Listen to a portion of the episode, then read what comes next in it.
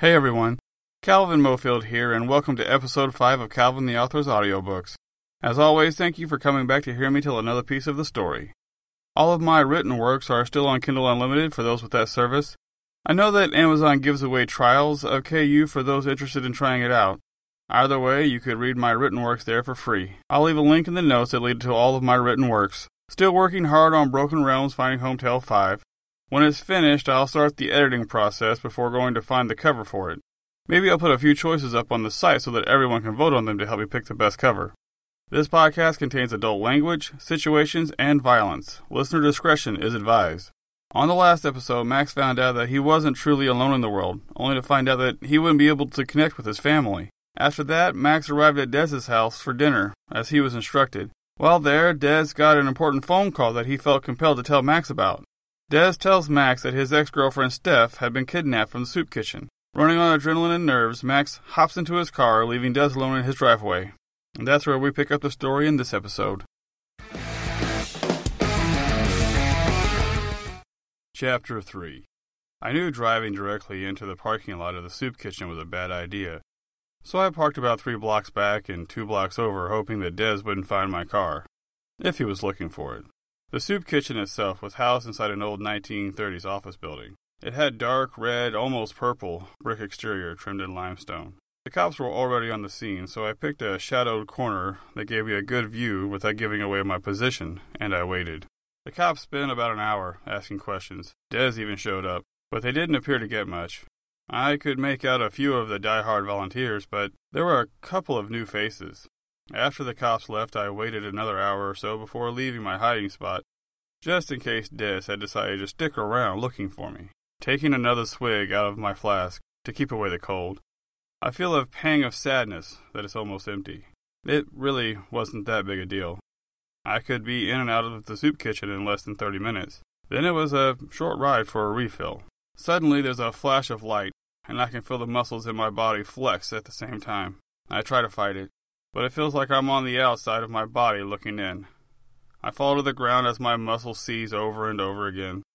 Another flash of light, and I'm gone. The roar is deafening. Where before I could only hear muffled sounds, now I could hear the clanging of metal and the yelling of men. As things began to focus, one man's voice in particular rose above the rest. Adrian! Adrian!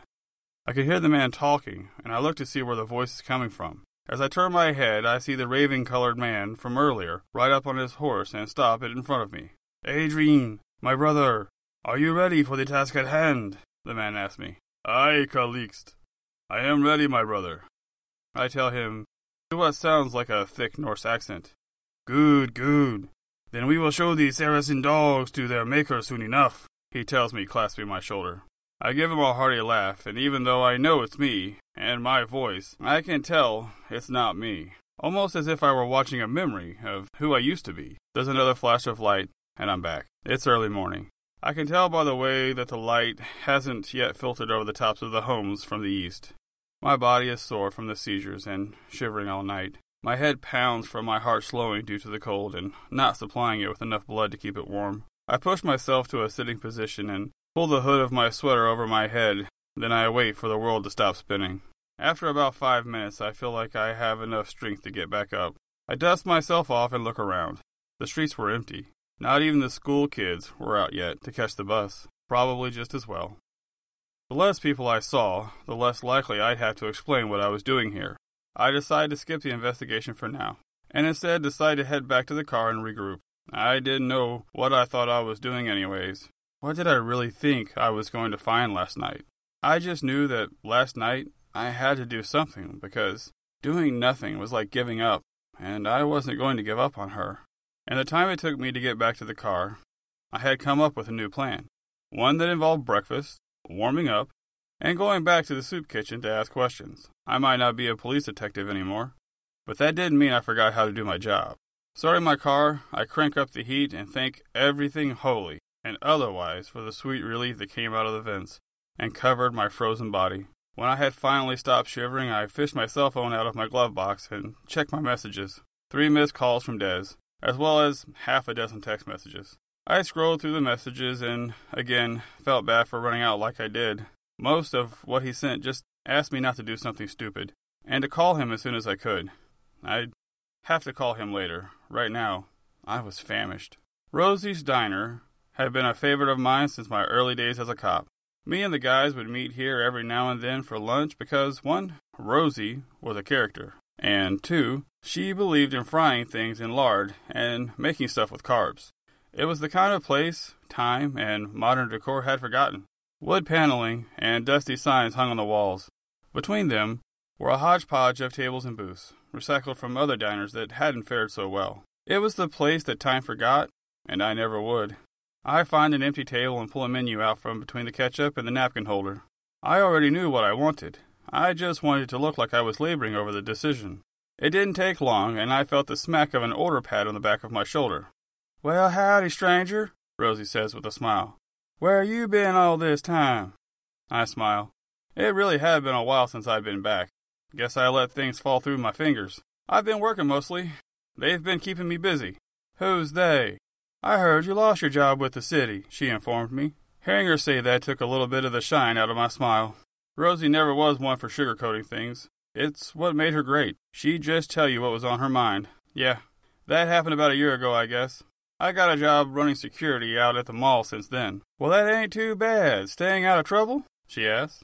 When I can, I tell her. Still with that blonde girl you brought in here all the time? Yeah, still with her, or she's still with me. Either way, we're still together. Lie. Good, she says with a smile. I like that girl. She's good for you. She's still volunteering out at that soup kitchen? I nod my head. Helps manage it now. What's she think about the new owners? Rosie asks. What? That's new. I didn't know there were new owners, I tell her truthfully. She had mentioned it? Rosie asks. I shook my head, looking over at her. No, I didn't know anyone had taken over out there. Happened about a month ago. Some company called Biotech started funding them. Some big PR scheme and a write off from what I heard, Rosie says.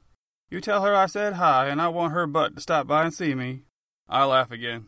You bet, Rosie.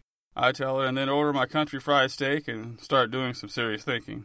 First things first, I had to figure out why someone would want to kidnap Steph in the first place.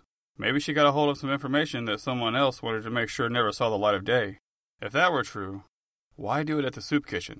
Rosie drops off my steak, fried taters, and a tall glass of sweet tea. I waste no time attacking them with vigor. Between bites, I try to draw conclusions from nothing, and it began to make me wish that I was more of a stalker so that I would have more to go on.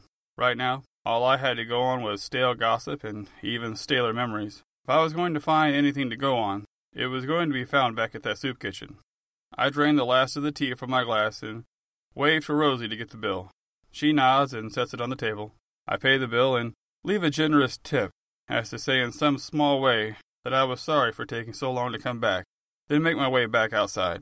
I pull into the parking lot adjacent to the soup kitchen and take my time getting out of the car, not wanting to seem aggressive in any way.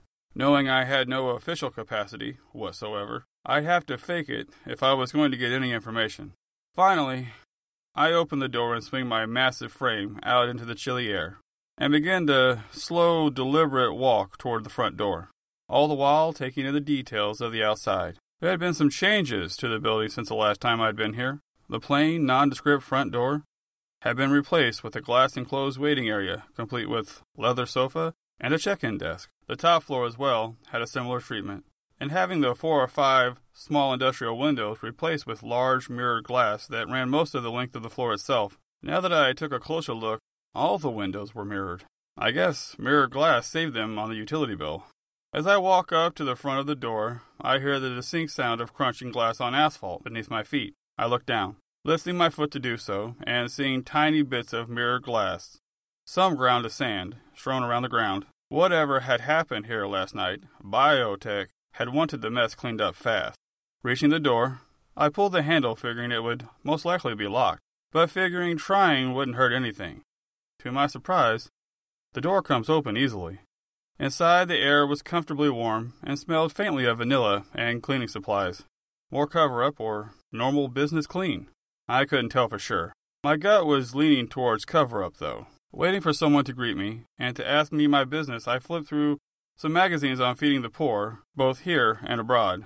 When no one comes to greet me, my curiosity gets the best of me and I try the knob to the door leading out of the waiting area. Again, the door gives way and opens easily. Either these people were the worst at internal security that I had ever seen, or fortune decided to finally favor me. Neither of those seemed likely, so I decided to be as careful as possible as I snooped around. On the other side of the door, the building took on an almost clinical look. White linoleum floors washed up on light brown walls that were met at the top with a drop tile ceiling. All the doorways were trimmed in different shades of light brown, and the doors themselves seemed to be made of a cherry stained cedar, at least in color. There were industrial type metal framed windows at the end of the hall filtering the morning light that was pouring in on the floor, as well as some of the desks, chairs, and other office equipment decorating the halls. Everything you needed to run an office, with one exception people. I make my way down the hall and try to look as if I'm looking for someone or something, just in case I do run into some of the staff. It doesn't seem as though I have much to worry about, as the only echoes I hear in the halls are the steps of my own shoes and nothing else. As I continue walking, the fear of getting caught gives way to the confidence that I'm alone, and I start to get a little ballsy. First, I try a few door handles to see if they're locked. The first couple held firm, the last one twisted easy and slid open. I glance around the hallway and slide inside. I make quick work of checking through desk drawers and bookshelves and find nothing. As quickly as I enter the room, I exit, check for any newcomers, and continue down the hall. Just when I was beginning to think that the place was empty, I heard sounds coming from one of the side hallways to the main, and I ventured down to see who or what might be making the noise. When I get to the end of the hall, it opens up into a giant cafeteria with lots of folding tables and chairs set side by side. If I had to guesstimate, I would have to say that it sat close to 300 people. The noise I hear seems to be coming from an office adjacent to the kitchen, which had a light on. I walk into the cafeteria, walking the aisle between tables, and call to whoever might be in there. Hello? Can someone help me? I ask. There's a rustle of paper and a groan of a desk as someone uses it to push their chair away from it. Scant seconds later, a black man in a light blue dress shirt, red tie, and navy pants is standing at the edge of the kitchen. Looking overprotectively angry at me, he speaks. Who are you, and what is your business here? I decided to play the oh shucks, dumb country boy routine on him and try to win him over. Sorry, mister. I wasn't trying to make no one mad.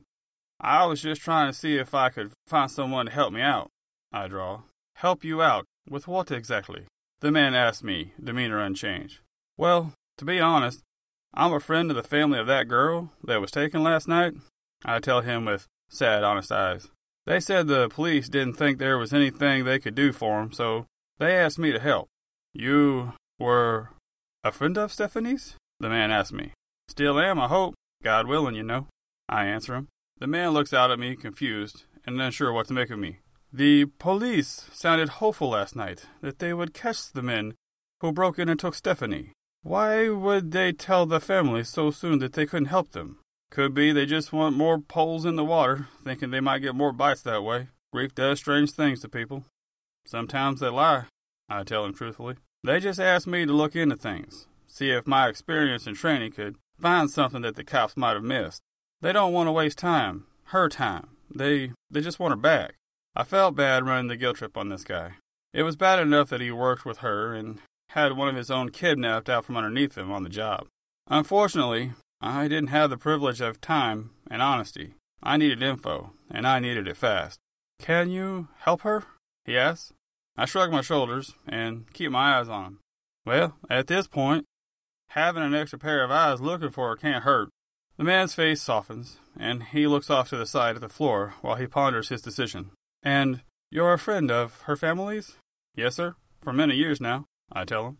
All right then. I can tell you what I told the police, he tells me. I smile. I would appreciate that very much if you did. The man steps out, taking slow, deliberate steps as he plucks the memories from his mind. It was late last night, right after we'd finished with serving dinner. We were in the middle of cleaning up, and Stephanie was washing the pots and pans in the back. The man stares off into the distance as the events played before his eyes. All of a sudden, these three men appeared, knocking over things and intimidating the staff. They said that it would be a shame if the place got trashed, because we wouldn't help them out. I asked them what they wanted, and they told me that if we were smart, we'd let them deal drugs out of the soup kitchen, and that they and that they'd take real good care of us and make sure nothing bad would happen to us if we did. I gritted my teeth. I hated bullies. Nothing was worse than those who prey on the weak or the peaceful in order to make themselves feel important. I nodded to the man when he looked up at me. Then what happened? They kept breaking things and pushing and grabbing the staff. I thought for a minute I was going to have to give them what they wanted just to get them to leave without hurting anyone. And then I hear this scream.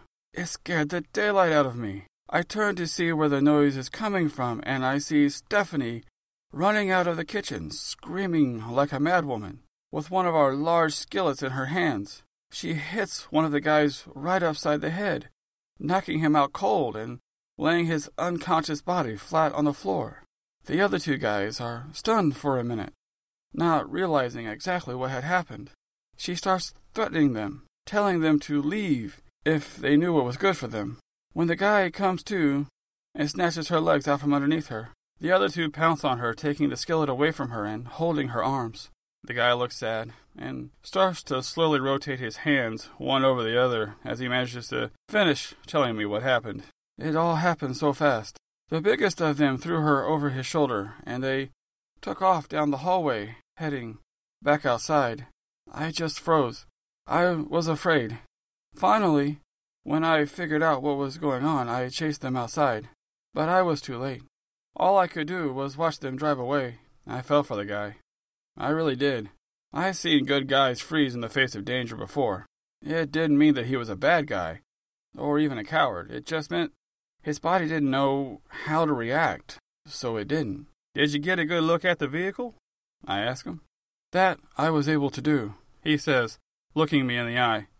It was a late model, dark colored Ford Explorer, with one of those sound systems in it. It had lights in the back that moved with the music.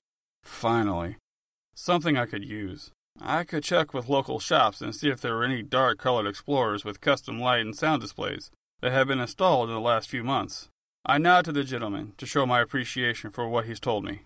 Thank you, Mr. Stewart, he replies. I nod again. Mr. Stewart, thanks again. I'll put this information to good use. I hope so, young man, for Stephanie's sake, he replies. I nod. I best be going. I tell him, making my way back down the hallway, through the waiting room door, and out into the parking lot. I smiled as I got in my cutlass. She'd fought them. She had fought to make the others safe. My heart ached with the memory of her, and the love that it still carried.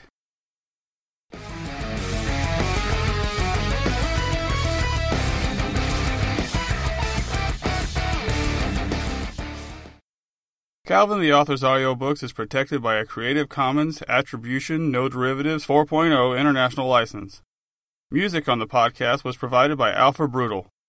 You can find out more about the author on his website at calvintheauthor.wordpress.com, as well as find him on Facebook by searching Calvin the Author or on Twitter at Calvin the Author. I want to thank you for taking the time to listen to my work, and I look forward to sharing more of it with you next week.